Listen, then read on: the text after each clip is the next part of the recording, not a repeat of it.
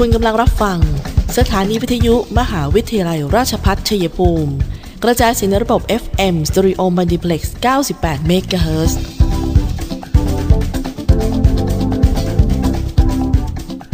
ที่นี่ สถานีวิทยุกระจายเสียงเพื่อการศึกษา มหาวิทยาลัยราชพัฒชัยภูมิส่งกระจายเสียงในระบบ FM Stereo Multiplex ความถี่ 98 MHz จากนี้ไป อเชิญท่านติดตามรับฟังรายการ คุยกันบ่าย 2 โมง ดำเนินรายการโดยธนทรชัยวงศ์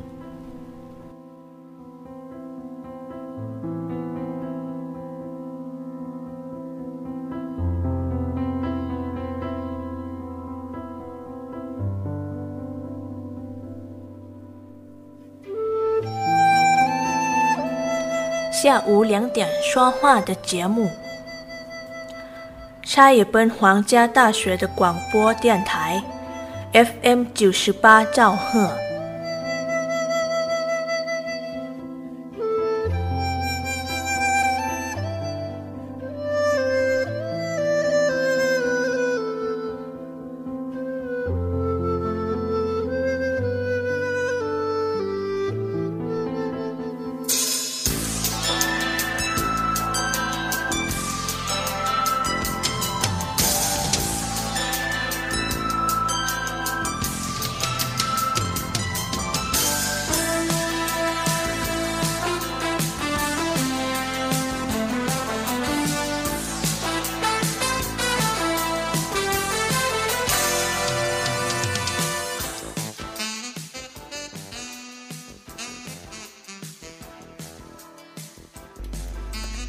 วัสดีค่ะทุกผู้ฟังคะต้อนรับเข้าสู่ช่วงเวลาของรายการ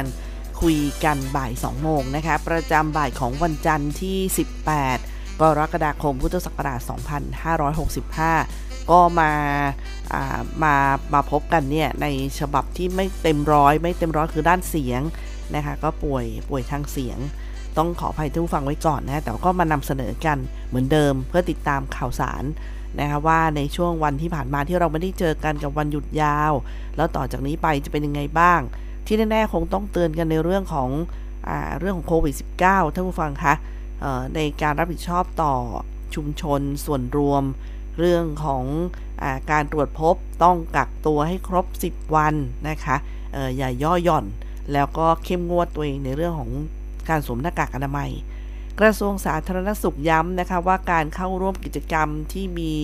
คนจำนวนมาก อย่างเช่นดูหนังฟังดนตรี เชียร์กีฬา แม้ว่าจะอยู่ในพื้นที่โล่งแจ้ง ก็ยังต้องสวมหน้ากากอนามัย เพื่อป้องกันและลดความเสี่ยงการแพร่เชื้อ และรับเชื้อโควิด -19 ซึ่งขณะนี้หลายจังหวัดก็มีรายงานการติดเชื้อสูงขึ้นนะคะท่านผู้ฟัง เมื่อวันที่ 14 กรกฎาคมที่ผ่านมาค่ะ นายแพทย์ทวีสิน วิษณุโยธิน โฆษกศูนย์บริหารสถานการณ์โควิด -19 หรือสอบค และโฆษกกระทรวงสาธารณสุขค่ะ ได้กล่าวว่า หลังการผ่อนคลายมาตรการต่างๆ พบว่าการติดเชื้อโควิด -19 มีแนวโน้มเพิ่มขึ้น โดยเฉพาะพื้นที่กรุงเทพมหานคร ปริมณฑล แล้วก็จังหวัดท่องเที่ยว ซึ่งช่วงวันหยุดยาว ที่ประชาชนเดินทางกลับภูมิลำเนาไปท่องเที่ยว รวมกลุ่มทำกิจกรรมต่างๆ ก็ทำให้เพิ่มความเสี่ยงในการติดเชื้อ แล้วก็มีโอกาสการแพร่กระจายเชื้อไปสู่จังหวัดอื่นๆมากขึ้น แล้วแม้ว่าจะผ่านจะมีประกาศให้สามารถเลือกไม่สวมหน้ากากอนามัยได้ในพื้นที่เปิดโล่งแต่หน้ากากอนามัยนะคะก็ยังคงเป็นอุปกรณ์ที่มีประสิทธิภาพในการป้องกันการแพร่เชื้อ และการรับเชื้อโรคโควิด -19 รวมไปถึงโรคติดเชื้อทางเดินหายใจอื่น ๆ ด้วย ดังนั้นแม้จะเป็นการร่วมกิจกรรมในพื้นที่เปิดโล่งอย่างเช่น ดูดนตรีสด ดูหนังกลางแปลง เชียร์กีฬา แต่ถ้าเป็นการอยู่ร่วมกันเป็นจำนวนมากเนี่ยการเว้นระยะห่างเท่าเเขาเรียกว่าเท่าที่ทำได้เนี่ยจะทำแม้ว่ามันจะทำได้ยาก ก็ขอให้สวมหน้ากากอนามัยตลอดเวลาเพื่อป้องกันแล้วก็ลดความเสี่ยงนะคะ นอกจากนี้ขอให้สวมหน้ากากอนามัยเมื่ออยู่ในสถานที่ปิด การระบายอากาศไม่ดี โดยเฉพาะอย่างยิ่ง หากเป็นกลุ่มเสี่ยง 608 ก็คืออผู้สูงอายุ 60 ปีขึ้นไป ผู้ป่วยโรคเรื้อรัง หญิงตั้งครรภ์ รวมไปถึงผู้ที่ได้รับวัคซีนยังไม่ครบตามเกณฑ์ คือ 3 เข็ม ผู้ติดเชื้อและผู้สัมผัสเสี่ยงสูง ต้องสวมหน้ากากอนามัยตลอดเวลาเมื่ออยู่ร่วมกับบุคคลอื่นนะคะ อันนี้ก็เป็นคำกล่าวเมื่อวันที่ 14 กรกฎาคมค่ะ ซึ่งแนวโน้มเนี่ย โควิดกำลังเพิ่มขึ้นนะคะตามตามวาระและตามในช่วงฤดูกาลเอ่ยในในสิ่งที่เราเปิดคลี่คลายต่างๆ ด้วยนะในการผ่อนคลายมาตรการต่างๆ ในหลายพื้นที่ ดังนั้นทุกคนต้องปฏิบัติตามมาตรการป้องกันอย่างเคร่งครัดค่ะ ผู้ติดเชื้อโควิด ก็ต้องร่วมรับผิดชอบสังคมนะคะสงสัยอาการตรวจพบ ต้องกักตัวอย่างน้อย 10 วันนะคะแล้วก็มันจะช่วยลดการแพร่เชื้อ แล้วก็การเกิดโรคในระลอกใหม่ค่ะ ซึ่งทางนายแพทย์รุ่งเรืองกิจผาตินะคะหัวหน้าที่ปรึกษาระดับกระทรวง และโฆษกกระทรวงสาธารณสุขค่ะ ท่านก็พูดอีกว่า ขณะนี้แนวโน้มสถานการณ์โควิด -19 กำลังเพิ่มขึ้น สิ่งสำคัญคือทุกคนต้องช่วยกันเข้มกับมาตรการป้องกันโรค เพื่อลดความเสี่ยงการแพร่เชื้อ และรับเชื้อ แล้วก็จะช่วยให้การติดเชื้อเนี่ยลดลง แล้วก็ไม่เกิดเป็นระลอกใหญ่ขึ้นมาอีก โดยเฉพาะการขอความร่วมมือผู้ที่ติดเชื้อโควิดแล้ว ทั้งที่เข้ารับการรักษาแบบผู้ป่วยนอก และแยกกักตนเองที่บ้าน หรือเจอแจกจบ ซึ่งจะได้รับยากลับบ้านมาทานที่บ้านเนี่ยนะคะ หรือว่าอีกแบบหนึ่งคือโทรศัพท์เข้าระบบ เพื่อให้จัดส่งยามาที่บ้าน หรือผู้ที่เข้ามารักษาในโรงพยาบาลแล้ว ให้กลับมาบ้าน ก่อนครบ 10 วันก็ขอย้ำว่าให้กักตัวเองอย่างน้อยเนี่ยสิวัน หากมีความจำเป็นจริง ๆ ต้องออกจากบ้าน เช่น การเดินทางไปโรงพยาบาล ก็ให้สวมหน้ากากอนามัยอย่างเคร่งครัด จนครบ 10 วันนะคะนับจากวันที่เริ่มมีอาการ เนื่องจากขณะนี้พบว่าผู้ติดเชื้อจำนวนหนึ่งเนี่ยไม่ได้กักตัว จนครบกำหนด แต่ออกไปใช้ชีวิตนอกบ้านตามปกติทำให้เกิดความเสี่ยงในการแพร่เชื้อต่อได้ ส่งผลให้เกิดการระบาดโควิด -19 อย่างต่อเนื่องเป็นวงกว้าง แล้วก็แพร่เชื้อไปยังกลุ่มเสี่ยงคือผู้สูงอายุ ผู้ที่มีโรคประจำตัว อันนี้ก็ต้องช่วยกันรับผิดชอบและระมัดระวังนะคะท่านผู้ฟังคะส่วนเรื่องของการท่องเที่ยวนะคะที่อุทยานแห่งชาติไซทอง อุทยานแห่งชาติป่าหินงาม ไปชมทุ่งบัวสวรรค์เนี่ยก็มีข่าวดีว่าสำหรับรถวิวแชร์รถเข็นเด็กสามารถขึ้นได้แล้วนะคะ นักท่องเที่ยว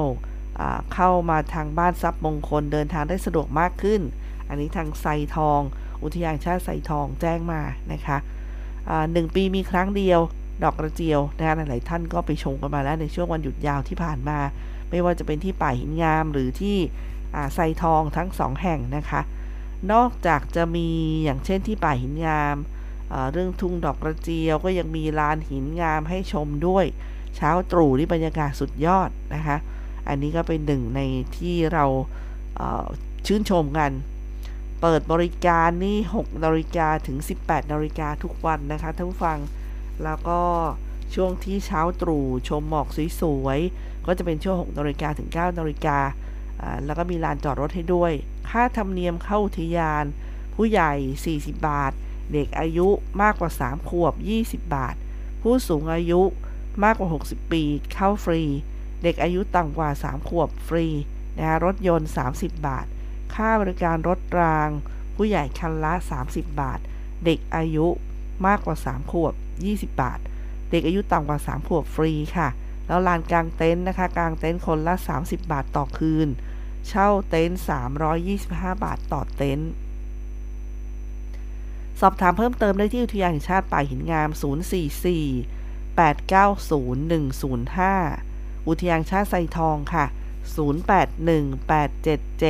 8485 ค่ะ และที่สำนักงานการท่องเที่ยวและกีฬา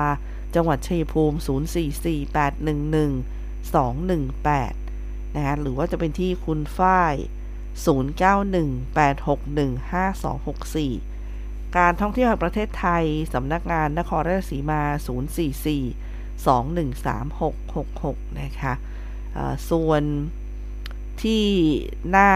ห่วงก็คือข่าวเมื่อ ช่วงวันหยุดทุกท่านฟังค่ะวันที่ 16 ใช่ไหมคะ ที่ว่าบอกมีรถรางเฉียวชน อ่า ก็มีมีรายละเอียดดังนี้นะคะ ที่ว่ารถรางนำเที่ยวชมทุ่งดอกกระเจียวนี่แหละ ที่อุทยานชาติป่าหินงาม ทางแยกก่อนขึ้นอุทยานนะคะ ก็มีผู้บาดเจ็บเนี่ยสิบนะแยกเป็นอาการสีแดงนี่3ราย สีเหลือง 2 ราย สีเขียว 5 ราย แล้วก็มีการมารีเฟอร์มาที่โรงพยาบาลชัยภูมิ 4 ท่าน รักษากลับบ้านได้ 6 นะคะ อันนี้ก็เป็นข้อมูลก็คือการเฉียวชนเสียหลักพลิกคว่ำบนถนนภายในอุทยานตามที่ทราบกันนะคะ ก็มีการประสานในขณะที่เกิดเหตุก็ประสานกู้ชีพแยกไปตามโรงพยาบาลต่างๆ แล้วก็ทำการรักษา เดี๋ยวคงจะต้องได้สอบถามกันแล้วค่ะว่าเกิดเหตุยังไงบ้างนะคะ เกิดเหตุเพราะอะไรเนื่องจากอะไร ก็ ยังโชคดีขอให้ทุกท่านเนี่ยปลอดภัยนะคะ เดี๋ยวเราพักกันสักครู่ค่ะ มหาวิทยาลัยราชภัฏชัยภูมิ เปิดรับสมัครนักศึกษาหลักสูตร วิศวกรรมศาสตร์ สาขาวิชาวิศวกรรมการผลิต โดยมุ่งเน้น ในการเพิ่มทักษะความรู้ด้านวิศวกรรมศาสตร์ ให้กับนักศึกษา ในระดับวิชาชีพชั้นสูง ทางด้านวิศวกรรมศาสตร์ขยายโอกาสทางการศึกษา ด้านวิศวกรรมศาสตร์ ให้กับเยาวชนในท้องถิ่น และพื้นที่ใกล้เคียง เพิ่มศักยภาพแก่ประชาชนในท้องถิ่น ให้ดำรงชีพ โดยพึ่งพาตนเอง พร้อมทั้งเสริมสร้างสมรรถนะในวิชาชีพอย่างเป็นรูปธรรม สอบถามโทร 085 102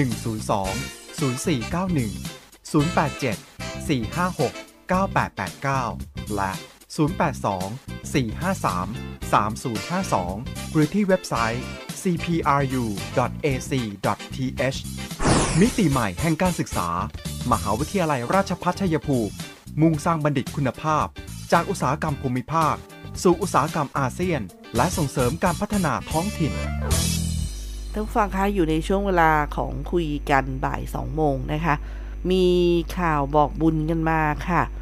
กราบเรียนเชิญผู้มีจิตศรัทธาร่วมทำบุญตักบาตร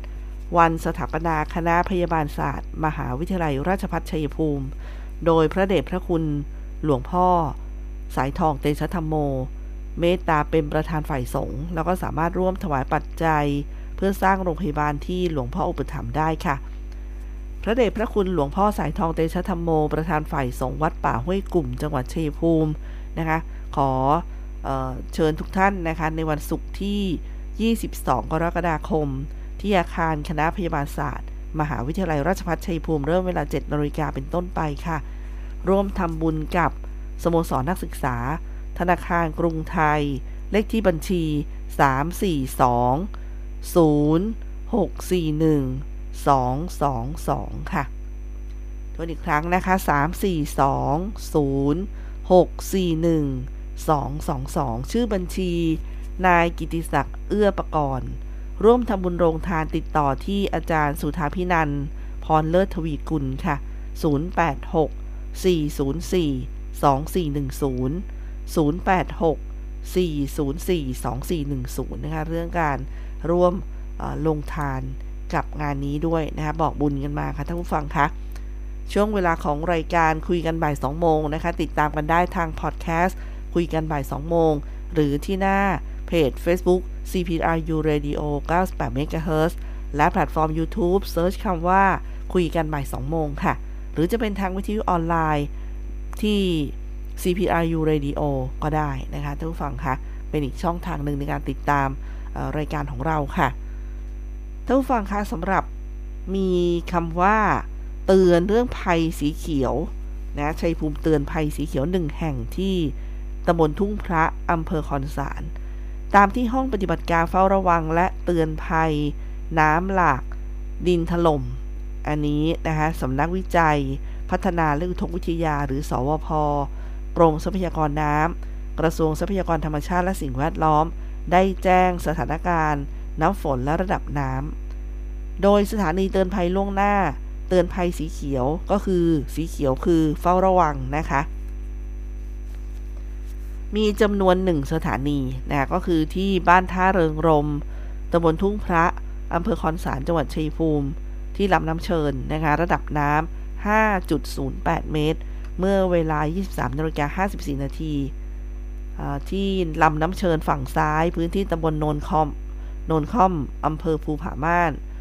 จังหวัดขอนแก่นลำน้ำเชิญฝั่งขวา พื้นที่ตำบลทุ่งพระอำเภอคอนสารจังหวัดชัยภูมิค่ะ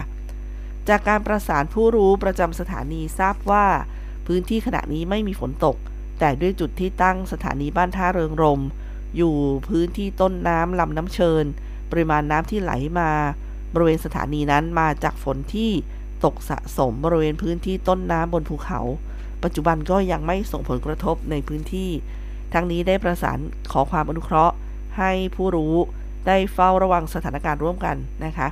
หน่วยงานที่เกี่ยวข้องของจังหวัดชัยภูมิก็มีการประสานความร่วมมือเร่ง แก้ปัญหาไม่ให้ชาวบ้าน เดือดร้อนจากน้ำท่วมขังอันนี้หมายถึงในเทศบาลนะคะเมื่อสักครู่นี้เป็นการเตือนในส่วนของลำน้ำเชิญ ก็นำมาแจ้งกัน ส่วนในเขตเทศบาลเนี่ยนะคะเมื่อวันที่ 13 กรกฎาคมที่ผ่านมา ช่วงนี้ฝนทิ้งช่วงไปนิดนึง แต่ก็มีพยากรณ์อากาศมาฝากท่านฟังเพื่อคาดการล่วงหน้าเหมือนกันนะคะ แต่เมื่อวันที่ 13 ที่ฝนตกมาในล็อตนั้นนะคะ ท่านผู้ว่าไกลสอนกองฉลาด ก็บอกว่า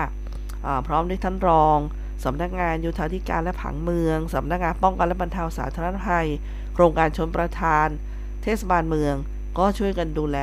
ความพร้อมของเครื่องสูบน้ำในเขตเทศบาล เพื่อเตรียมความพร้อมเร่งระบายน้ำก็ช่วยกันทำให้เหตุการณ์ในรอบนั้นเนี่ยผ่านไปด้วยดีนะคะเพราะว่าตอนนั้นฝนตกร้อยละ 90 ของพื้นที่เลยทีเดียวค่ะ ก็มีทั้งจุดสูบน้ำที่ถนนบรรณาการหน้าร้านอาหารครัวคุณพลอยนะอันนั้นสี่เครื่องเลย แล้วก็ศูนย์ปพเขต5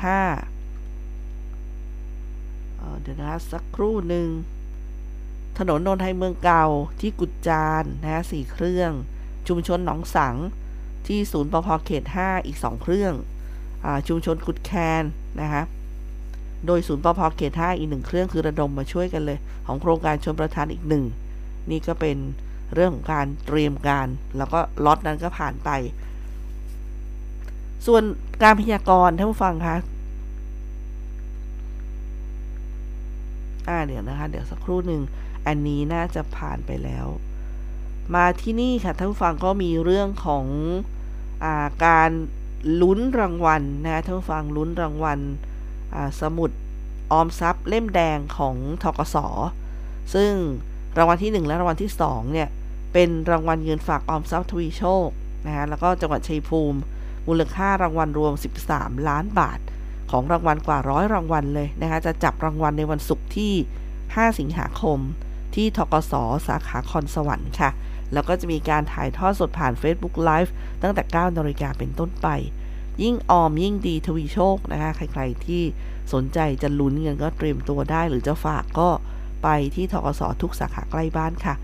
ส่วนใครถูกลอตเตอรี่ ขอให้ยกมือขึ้นนะคะ ยกโดยมาขึ้นรางวัลได้ที่ทกส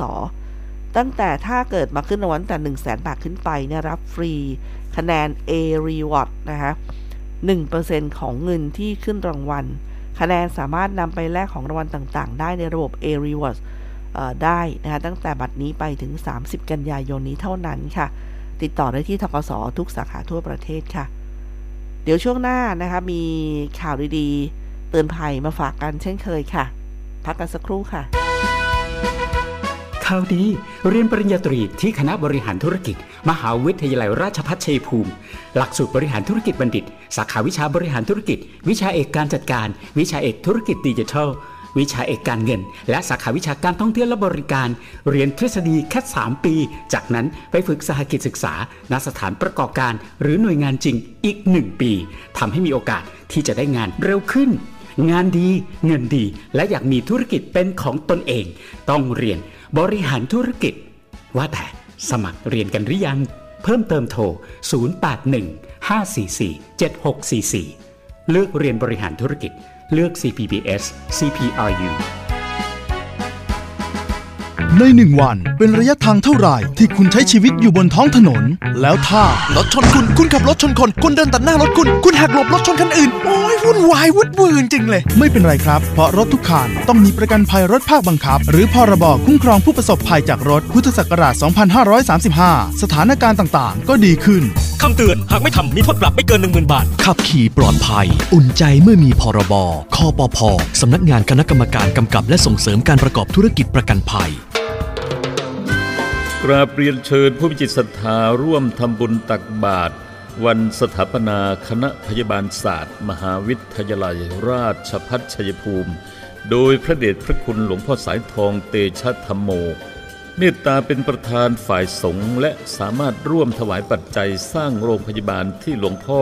อุปถัมภ์ในวันศุกร์ที่ 22 กรกฎาคม 2565 ณอาคารคณะพยาบาลศาสตร์ มหาวิทยาลัย ราชพัฒชัยภูมิ7นาฬิกาถึง8นาฬิกาพระเดชพระคุณหลวงพ่อสายทองเตชะธรรมโม และคณะสงฆ์เดินทางมาถึง8นาฬิกาถึง8นาฬิกา30นาทีคณะผู้บริหาร คณะครูอาจารย์ ผู้จิตศรัทธา เข้ากราบและสนทนาธรรมกับพระเดชพระคุณหลวงพ่อสายทองเตชะธรรมโม 8นาฬิกา30 ถึง9นาฬิกา30 หลวงพ่อสายทองเตชะธรรมโม และคณะสงฆ์ออกเดินบาท ผู้มีจิตศรัทธา ร่วมทำบุญใส่บาตรข้าวสารอาหารแห้ง9นาฬิกา30 นาทีหลวงพ่อสายทองเตชะธรรมโม และคณะสงฆ์เจริญพระพุทธมนต์10นาฬิกา30 นาทีคณะลูกหลานและผู้มีจิตศรัทธาร่วมถวายปัจจัย สร้างโรงพยาบาลกับหลวงพ่อสายทองเตชะธรรมโม ร่วมทำบุญกับสโมสรนักศึกษา ธนาคารกรุงไทย เลขที่บัญชี 3 4 2ขีด0ขีด641 22ขีด2ชื่อบัญชี นายกิติศักดิ์เพื่อประกรณ์ ร่วมทำบุญโรงทาน ติดต่อได้ที่ อาจารย์สุธาพินันท์พรเลิศทวีกุล 086 404 2410 คณะพยาบาลศาสตร์ มหาวิทยาลัย ราชพัฒชัยภูมิ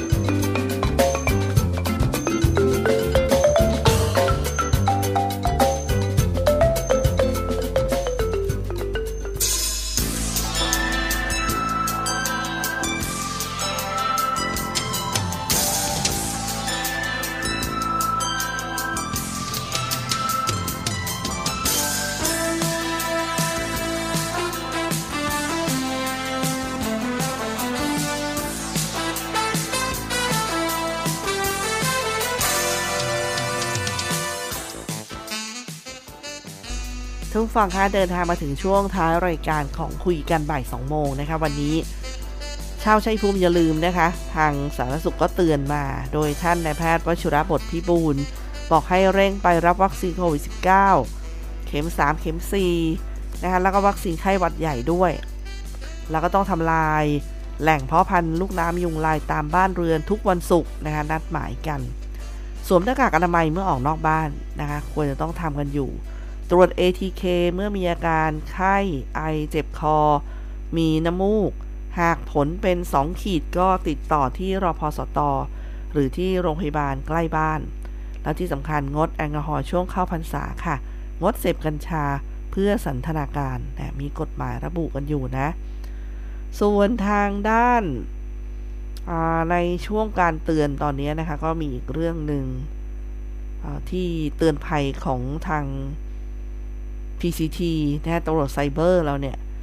เดี๋ยวจะมาเล่าให้ฟังแต่เดี๋ยวบอกท่านฟังก่อน ว่าหยุดยาวช่วงนี้การขึ้นทางด่วน มีจอดรถฟรีด้วยนะคะ แล้วก็โชคดีของคนไทย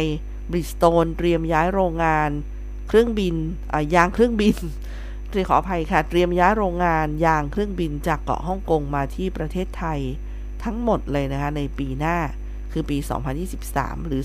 2566 เนี่ยทำให้ไทยเป็นหนึ่งใน 5 แห่งของโลกที่ผลิตยางเครื่องบินได้ อ่า มันก็จะได้กลับมาหลายส่วนเลยทั้งฝั่งคะทั้งเรื่องของแรงงาน เรื่องของอะไรต่างๆที่ตามเข้ามานะคะความเชื่อมั่น มาต่อเรื่องการเตือนภัยนะคะซึ่งทางหน่วยงาน PCT ก็บอกว่า ก็ PCT คือ police นะท่านผู้ฟังคะ ก็คือเป็นหน่วยงานทางต่อต้านปราบปรามอาชญากรรมทางเทคโนโลยีสารสนเทศสำนักงานตำรวจแห่งชาตินั่นเองนะคะหรือว่าชื่อย่อคือ PCT ก็บอกว่าภายหลังจากที่กรณีท่านผู้ว่าราชการจังหวัดสิงห์บุรี และผู้ว่าจังหวัดนครราชสีมาค่ะ ส่งต่อข้อความผ่านไลน์กลุ่มไลน์สื่อ แล้วก็ช่องทางอื่น ๆ เพื่อประชาสัมพันธ์หลังถูกแก๊งมิจฉาชีพปลอมไลน์ส่วนตัว แล้วก็ติดต่อขอยืมเงินกับบุคคลใกล้ชิด พร้อมแจ้งความร้องทุกข์ขอให้ตำรวจได้ดำเนินคดีกับมิจฉาชีพรายนี้สำหรับเรื่องการปลอมหรือว่าแฮ็กไลน์หรือว่า Facebook ไปหลอกยืมเงินนั้นนะคะ แนะนำนะคะว่า มีใครทักมายืมเงินเนี่ยควรโทรศัพท์ หรือว่าวิดีโอคอลกลับไปสอบถามก่อนว่า ใช่เจ้าตัวจริงไหมแต่หากมิจฉาชีพอ้างว่าติดประชุม หรือธุระสำคัญอยู่ก็ควรรอให้เสร็จธุระ รือขอให้เขาเนี่ยโทรกลับมาก่อน คงไม่มีเหตุจำเป็นเร่งด่วนที่ต้องรีบโอนนะคะ ทั้งนี้เพื่อไม่ให้ประชาชนตกเป็นเหยื่อ แก๊งมิจฉาชีพจึงขอฝากเตือน ประชาชนให้ทราบถึงวิธีการต่างๆ ที่คนร้ายมักใช้ในการหลอกเหยื่อ บนโลกออนไลน์ ซึ่งมีอยู่ 17 รูปแบบ อันดับอออันแรกไม่ใช่อันดับหนึ่งนะ อันแรกคือซื้อสินค้าแต่ไม่ได้รับสินค้า หลอกให้ทำงานออนไลน์ หลอกให้ลงทุนในรูปแบบต่างๆ หลอกให้กู้เงินแต่ไม่ได้เงินคมคูให้เกิดความหวาดกลัว หรือ call center ซื้อสินค้าแต่ไม่ได้สินค้าคือทำเป็นขบวนการ ซื้อสินค้าแต่ได้ไม่ตรงตามโฆษณา หลอกให้รักแล้วลงทุน หลอกให้รักแล้วโอนเงิน ปลอมโปรไฟล์เพื่อหลอกยืมเงิน หลอกลวงเกี่ยวกับเงินดิจิทัล แฮกระบบคอมพิวเตอร์ ล่วงละเมิดทางเพศ ข่าวปลอมหรือ fake news นะคะแล้วก็แชร์ลูกโซ่ ตามด้วยการเรียกค่าไถ่ทางคอมพิวเตอร์แล้วก็มีค้ามนุษย์ในรูปแบบขบวนการ นอกจากนี้ค่ะพลตำรวจเอกดำรงศักดิ์ท่านก็บอกว่าขอให้ประชาชนเนี่ยมีสติก่อนที่จะทำธุรกรรมทางการเงิน หรือว่าโอนเงินให้ใคร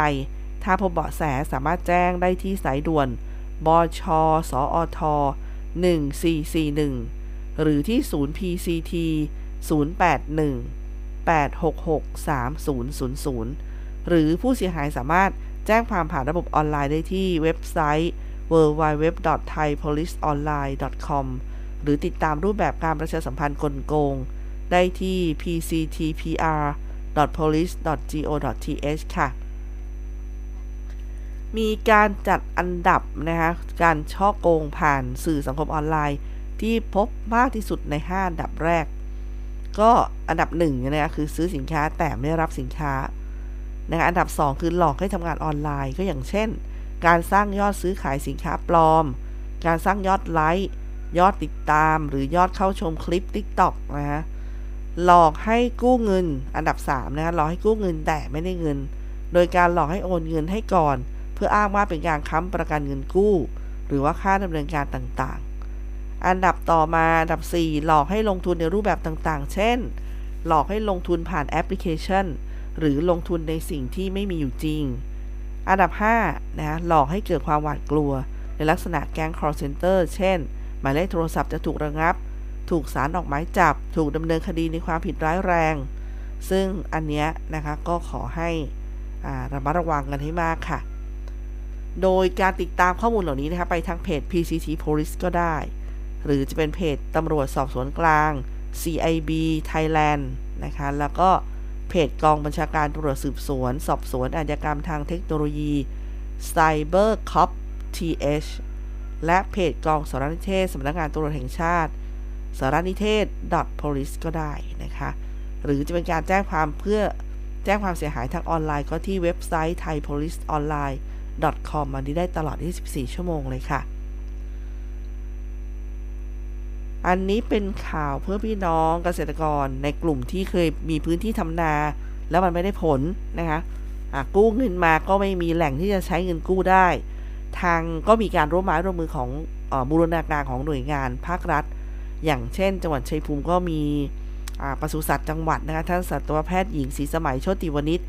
ปศุสัตว์จังหวัดชัยภูมิค่ะก็ได้มีการมอบหมายให้กลุ่มส่งเสริม และพัฒนาการปศุสัตว์ร่วมกับส่วนส่งเสริมและพัฒนาการปศุสัตว์ สำนักงานปศุสัตว์เขต 3 และสำนักงานปศุสัตว์อำเภอบ้านแท่น